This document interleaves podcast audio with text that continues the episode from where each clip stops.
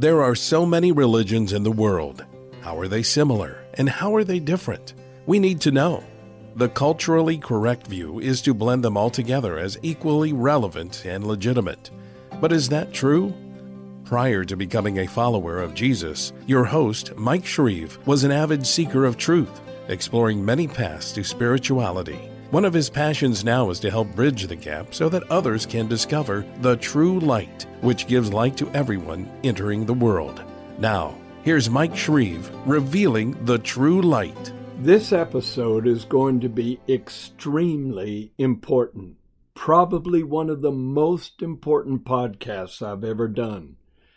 I know a lot of what I say is going to sound really strange to some of you, but just sit back, Put your seatbelt on.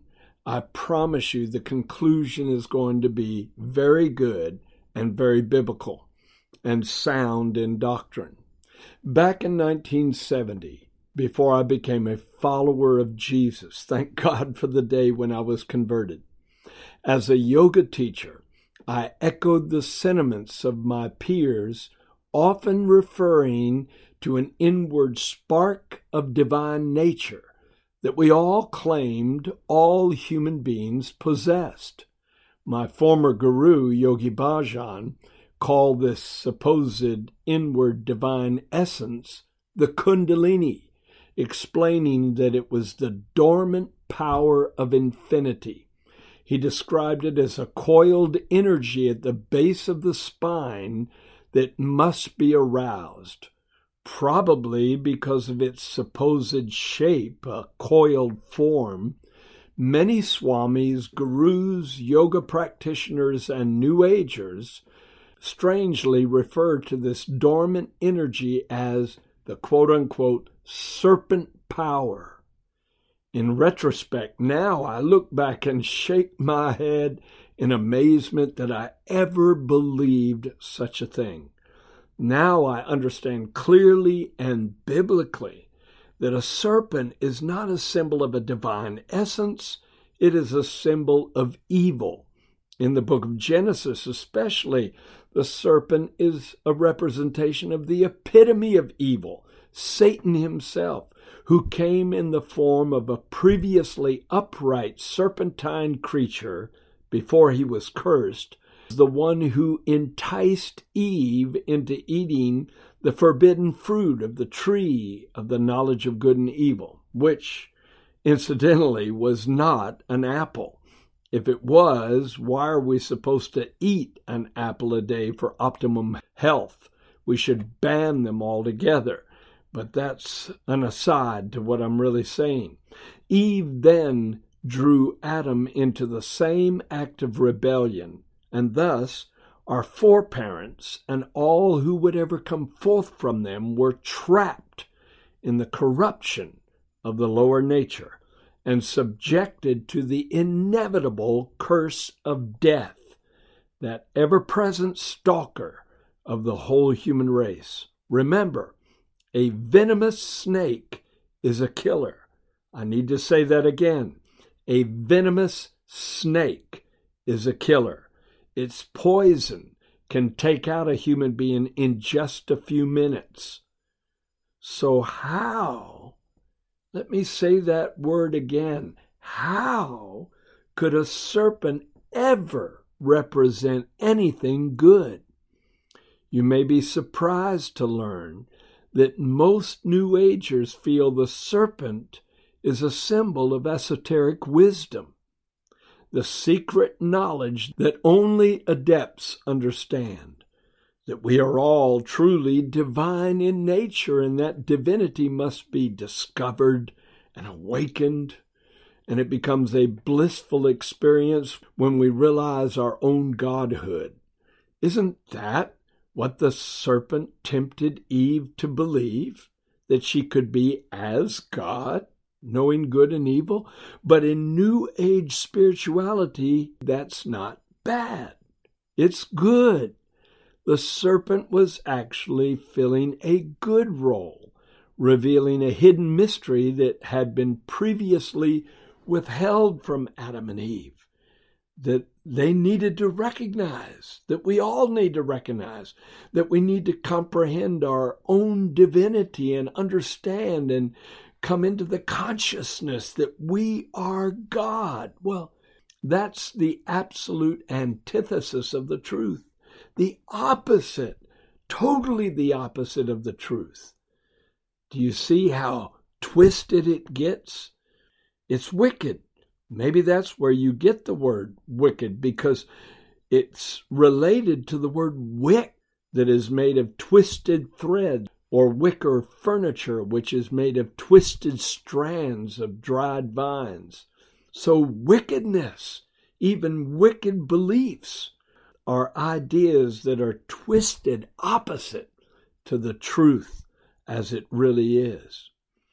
Most believers of this Hindu concept of the Kundalini also claim this coiled energy is a manifestation of the goddess Shakti. Theoretically, when this awakening of the Kundalini takes place, now I know this is going to be very foreign to some of you, but listen, it travels up, supposedly, this is not actual, but supposedly it travels up through the spinal column through five chakras, which are spiritual energy centers. And then it goes through the sixth chakra, which is also called the third eye, finally reaching the seventh chakra at the top of the head, which is called the crown chakra. Now, chakras do not exist, but I believed back in 1970 that they did.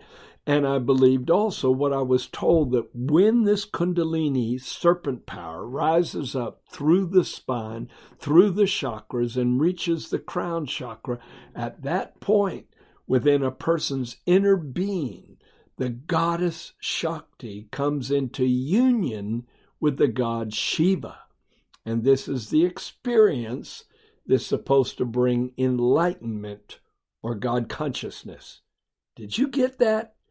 When the serpent power rises in an individual, a false deity, a false goddess named Shakti that doesn't even exist, and a false god named Shiva that doesn't even exist merge. So there's sexual overtones to this, triggering the awakening of God consciousness in the meditator or the yoga practitioner. There's two very important things you need to know about all of this. First, Shiva is one of three primary deities in the Hindu pantheon called the Hindu triad. Now, in Hinduism, there's traditionally 330 million gods and goddesses, but there's three primary gods Brahma, who is the creator god, Vishnu, who is the preserver god, and Shiva, who is the god of destruction, who incidentally is also called the Lord of Yoga. His female consort is Shakti, and though he is the god of death and destruction, he's looked upon favorably because he causes the release of the soul on its journey of reincarnation. But as Christians, we know who the destroyer is. We know who the God of death or the God of darkness is. It's the devil, according to Hebrews chapter 2, verse 14, who once had the power of death until Jesus destroyed him and destroyed that power through the crucifixion and the resurrection of the Son of God. So the real identity of Shiva is Satan himself. Dwell on that just a moment. Second, God consciousness for a Hindu or a New Ager means a conscious awareness that you are God which is the absolutely most wicked and evil thing any human being could ever believe. So completely idolatrous because it is self idolatry. The Bible says, one of the Ten Commandments, you shall have no other gods before me. And in the New Age, people who embrace this worldview make themselves into gods. It is the height of idolatry and certainly a condemnable belief. Ravi Maharaj was a guru before his salvation. He wrote a fantastic book called The Death of a Guru. I've given it to people that were embedded in Eastern religions and needed to have a testimony they could relate to. In his book, he explains this, and I quote When aroused without proper control, it, and he's referring to the Kundalini, it rages like a vicious serpent inside a person with a force that is impossible to resist. It is said the Kundalini will produce supernatural psychic powers having their source in demonic beings and will lead ultimately to moral, spiritual, and physical destruction. Nevertheless, it is this Kundalini power that meditation and yoga are designed to arouse. Do you see why I am so adamant that Christians, believers, followers of the Lord Jesus Christ should never practice yoga? not even the physical aspect of it, the asanas, the physical exercises, because you're coming too close to the boundaries of something that is very, very dangerous. Now, let me tell you the story of a, another Indian guru. Until he died in 1982, Swami Muktananda was famous throughout the world for his ability to perform something called Shaktipat on seekers that followed him. And Shaktipat is an impartation from a guru of an awakening of the Kundalini. And I record Muktananda's description of his own Kundalini awakening in my book, In Search of the True Light. And you need to get that book because New Age spirituality and doctrines that are from Hinduism are becoming more and more accepted. And you need to be able to respond to those beliefs in an intelligent way and convince others of the biblical point of view.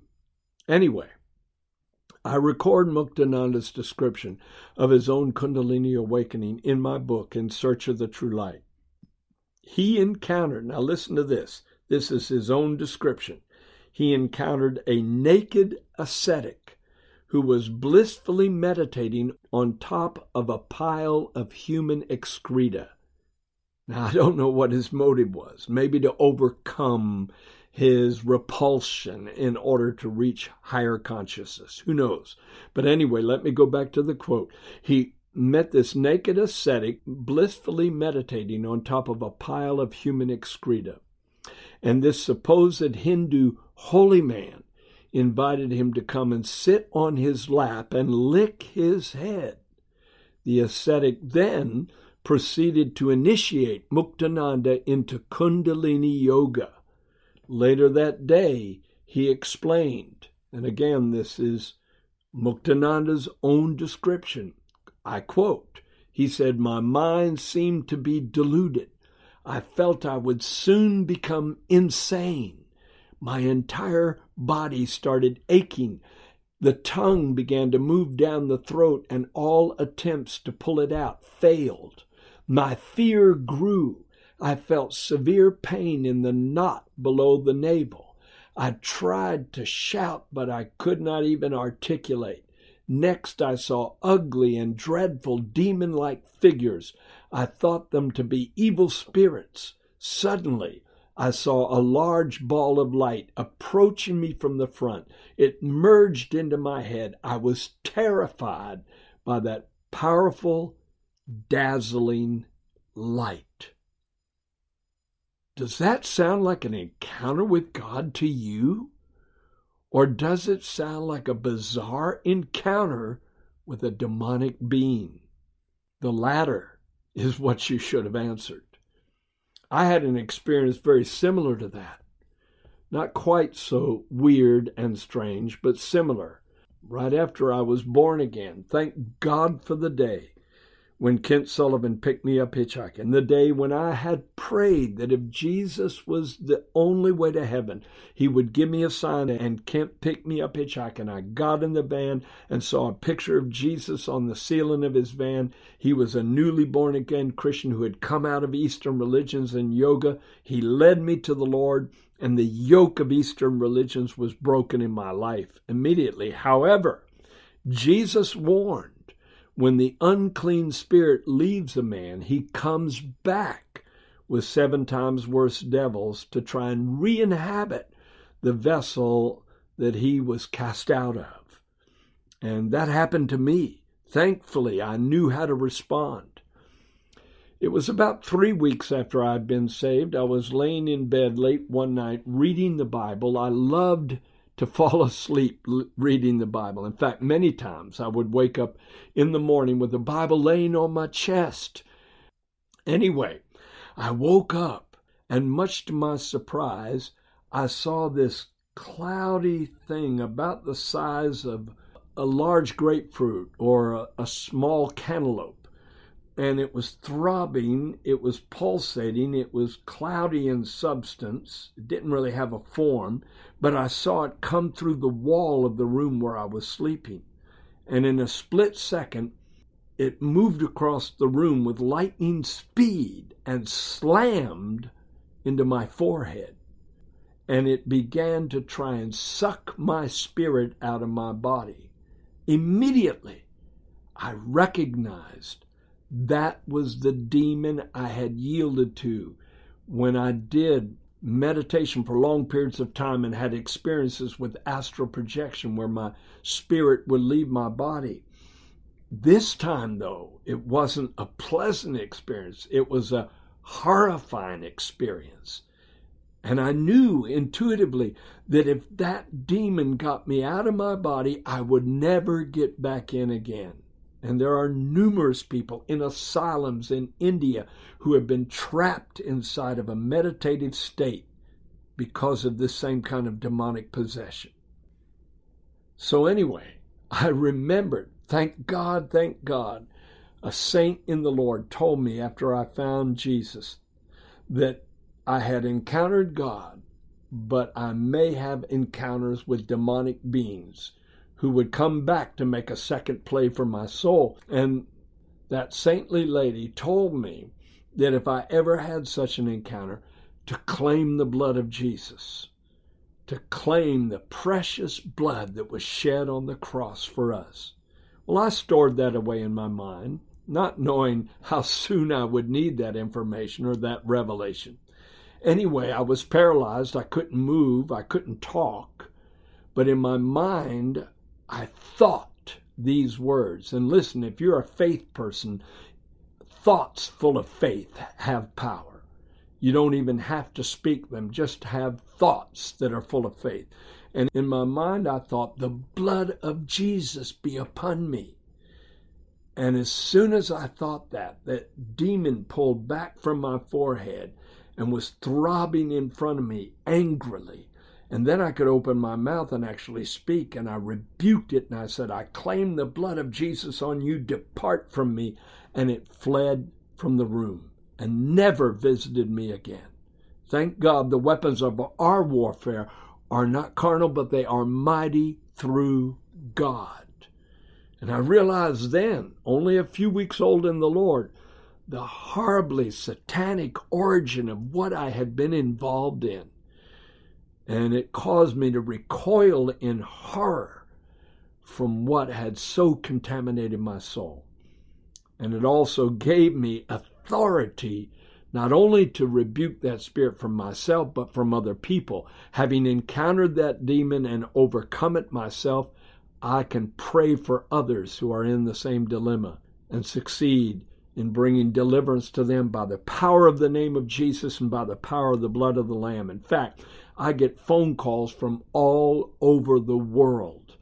People who are desperate to be delivered because they went to a yoga class and started having spontaneous Kundalini awakenings that they could not control. And I, I really should tell you the story of a friend of mine that really illustrates what that's like. On my comparative religion website, thetruelight.net. I urge you to visit that website. You can find both the written and the video testimony of Michael Graham. Michael is a born again believer now. He does a lot of mission work over in India and Thailand and that area, that region where many Westerners go to try and find quote unquote enlightenment. And he reaches many of them. Anyway, when he was involved in, in yoga, he experienced this supposed awakening of the Kundalini. He was in India studying under Swami Muktananda for over 20 years. Much of that time, he was right there in Muktananda's ashram. And one day, he was meditating and his eyes were closed, and he felt a hand touch his cheeks and his forehead, and he looked up, and it was Muktananda. And it was the impartation of the awakening of the Kundalini, Shaktipat. Shortly after that, he started having manifestations that were intense, weird, and strangely similar to some of the extreme manifestations that I have seen and that you have seen in the charismatic movement. And I'll get to that in a little while because I'm very concerned about it. After he received this impartation from his quote unquote guru, it began with these bizarre, uncontrollable bodily movements. His body started swinging around, even though he was in a seated lotus position he started moving faster and faster, and it got more and more uncontrollable. And then he got hit with uncontrollable emotions, where he started laughing hysterically when there was nothing to laugh about, or sobbing deeply when there was nothing to cry about. You can read his complete testimony by going to my website. Again, that's thetruelight.net, thetruelight.net.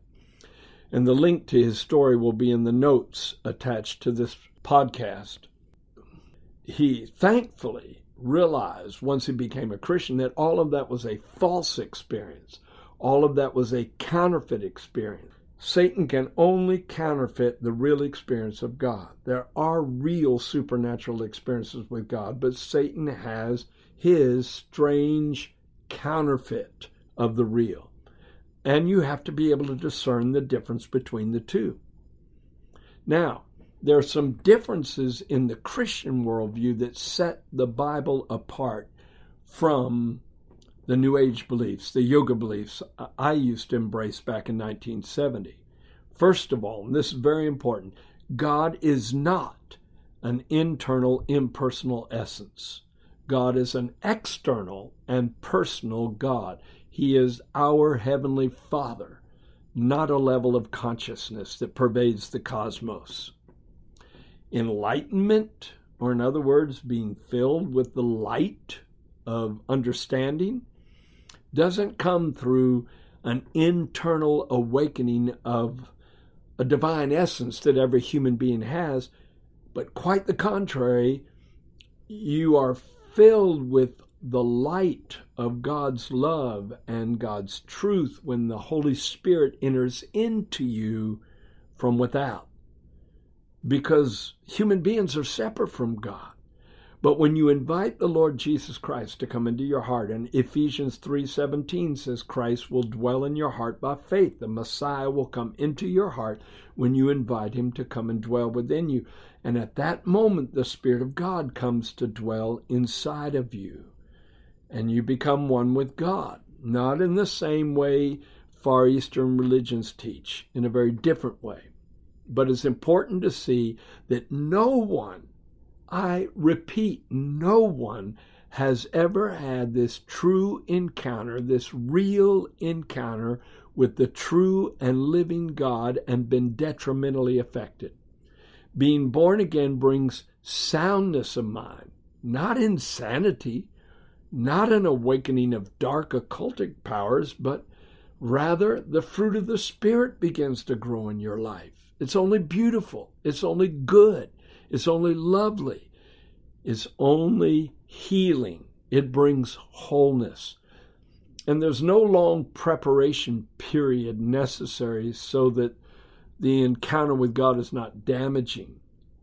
See, the gurus I studied under used to teach us that you had to prepare yourself for months, maybe years of deep disciplines, and you had to separate yourself completely and become totally involved in meditation and yoga in order to be ready for this kundalini awakening or it could it could be very damaging and dangerous but I've seen people get saved that had no preparation period at all. In Christianity, that's not even relevant. God can save you no matter how deeply you've been involved in sin, right up to the moment of salvation. I prayed for my cousin when he was high on heroin, cast the demons out of him. He became totally clear headed, he told me, he said, I don't feel that heroin high anymore. And he said, I feel this power inside of me. I said, That's the power of the Holy Spirit. And it was amazing. He never went through heroin withdrawals, even though he'd been on two to three hundred dollars a day for years, and never went through cold turkey because God healed him. He didn't have a preparation period for salvation. The blood of Jesus doesn't require that. Born again salvation doesn't require that. You come to Jesus, and the miracle working Savior works a miracle because of your faith in His precious name. All of that other stuff is completely erroneous. All right, I've got some more important questions for you. Is there such a thing as a Kundalini spirit? Now that I've presented all of this to you, is there such a thing as a demon, a devil that is called a Kundalini spirit? Yes and no. Yeah, I answered both ways yes and no. Why would I answer in such an indefinite, ambiguous way? Let me explain. First, the reason I said no, there is no biblical account where a quote unquote Kundalini spirit is referred to. That is a modern, humanly devised term. Very seldom in the Bible are spirits given individual designations or titles. They are usually referred to simply as unclean spirits. Why? because anything that is separated from God is unclean. Anything that is ungodly and contaminated by sin or by satanic influence is unclean. And so all those angels that followed Satan in his rebellion against God became unclean just like the one they follow. And we're included in that because prior to salvation, we are the unclean. The Bible terms us that way. So if something is not biblical, I don't embrace it. If there's no account in the Bible that identifies a demon as a quote unquote Kundalini spirit, then I'm not going to pick up that title for any demon and use it in reference to a demon. However, there is something hidden away in Scripture that is extremely similar. In Acts chapter 16, Paul was directed by God to go to Macedonia, which was in the northeastern part of the Greek peninsula. And after he arrived, the following event took place. I'm, I'm going to read from Acts chapter 16, verses 16 through 18. Now it happened, as we went to prayer, that a certain slave girl possessed with a spirit of divination met us who brought her masters much profit by fortune telling. This girl followed Paul and us and cried, saying, These men are servants of the Most High God, who proclaim to us the way of salvation. And this she did for many days. But Paul, greatly annoyed, turned and said to the Spirit, I command you in the name of Jesus Christ to come out of her and he came out that very hour. So there you have the biblical account of a spirit of divination that Paul cast out of a woman who had psychic powers. Now, what is divination? It's the practice of seeking the knowledge of the future or the unknown by supernatural means. In Deuteronomy 18, verses 9 through 14, divination is totally forbidden. It's the reason that passage of Scripture explains that the Canaanites were driven out of the land of Canaan and it was given to the Israelites. Now, in the original Greek of that passage in the book of Acts, the word divination, when it was referred to as a spirit of divination, is the Greek word puthon. Puthon. That's P U T H O N. Where did that word come from? It stemmed from Putho, which is the name for the region where Delphi, the place where the famous oracle was located, and the priestess Pythia, who was famed throughout the ancient world for divining the future and was consulted before all major undertakings. Greeks believed that the site was originally sacred, and according to the myth that they embraced, it belonged to Gaia or Mother Earth and was guarded by Gaia's serpent child, Python. Apollo killed Python, according to that story in Greek mythology, and founded his oracle there. So there you have the origin of the word that Paul used in identifying a specific demon. He called it a spirit of Puthon. And that comes from Pythia and how Apollo killed Python Gaia's serpent child. It all connects together. So there is a spirit of Puthon.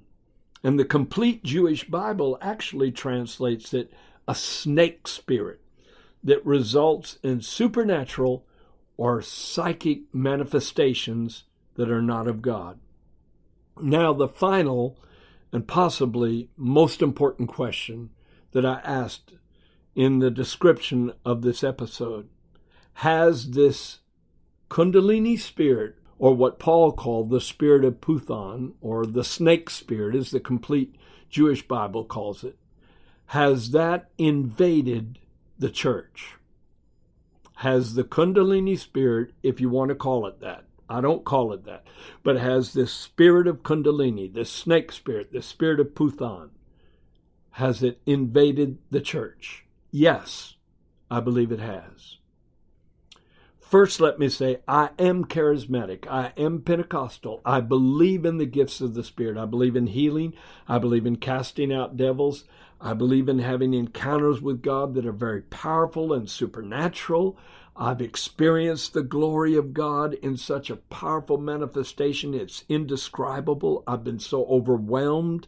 I had to lay flat on my face on the floor, overcome by the presence of God. I've been there and I could go on and on and on. I am not a cessationist. I'm not one of those who say that all the gifts of the Spirit went out with the apostles. That's absurd. God forbid. Jesus didn't die on the cross to give gifts that would only last a century. But I have witnessed things in the charismatic movement I feel were just as bizarre and weird as what Michael Graham experienced in India and what Rabi Maharaj warned about. For instance, I preached many years ago during the height of the quote unquote laughing movement in a church in North Carolina. I went into this church getting ready to preach on a Sunday morning. There was over 500 people in there, and they were hysterically cackling and laughing and falling out of their seats in the middle of an offering. Nothing was being said that was humorous. And later on in the service, things were spoken concerning the judgment of God, and the cackling and the laughing continued. It made absolutely no sense. I felt such a weird, demonic spirit. I left that church and never went back. I knew that was not of God. I look at it this way if a human being says something that is very serious, like if a human being was talking about the death of a relative, but then that human being begins to cackle and laugh hysterically, and the emotions don't match the words, people would say that person had a mental breakdown. Or even they might go as far as to say that person's insane because their words and their emotions don't match.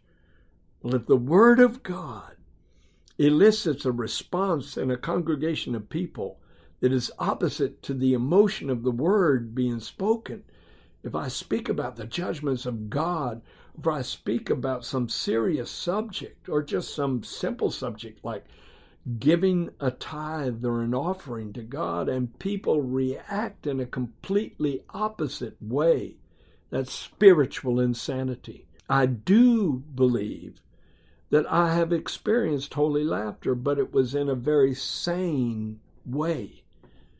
And what I've seen in other meetings is not of God. I, I, I met some people when I had a tent meeting up in Canada who came to my meeting many years ago. Again, this has been decades ago. And some of them, they had these weird jerks and grunts that they would go through. Even if you were eating with them in a restaurant, they'd be jerking and making these guttural sounds. And they told me that it was uncontrollable. But if you can't control it, it's not God. 1 Corinthians 14, verses 32 and 33 says, The spirits of the prophets are subject to the prophets, for God is not the author of confusion, but of peace. The complete Jewish Bible says, The prophets' spirits are under the prophets' control, for God is not a God of unruliness. No, I don't call it a Kundalini spirit, but it is a demon and it has invaded the church.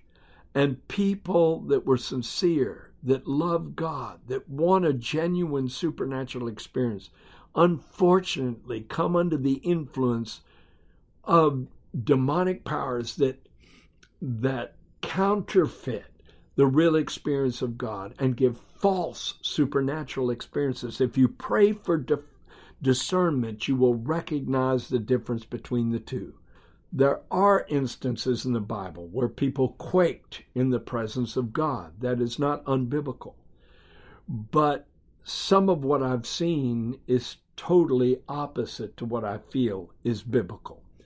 There certainly is a joy that is unspeakable, but some of what I've seen in the name of holy laughter is not what God gives. So, yes, I do believe this spirit has invaded the church. And I do believe we need to pray and ask God to cleanse us of any kind of foreign or alien influence of a spirit that is not the Holy Spirit.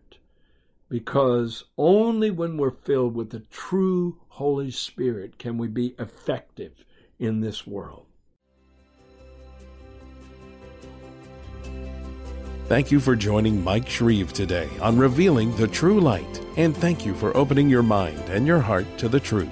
Be sure to subscribe on iTunes, cpnshows.com, or wherever you listen to podcasts so you don't miss new episodes. You can explore the beliefs of many world religions more deeply by ordering Mike Shreve's book titled In Search of the True Light. We also invite you to visit our website, thetruelight.net, and sign up to be part of our global internet family.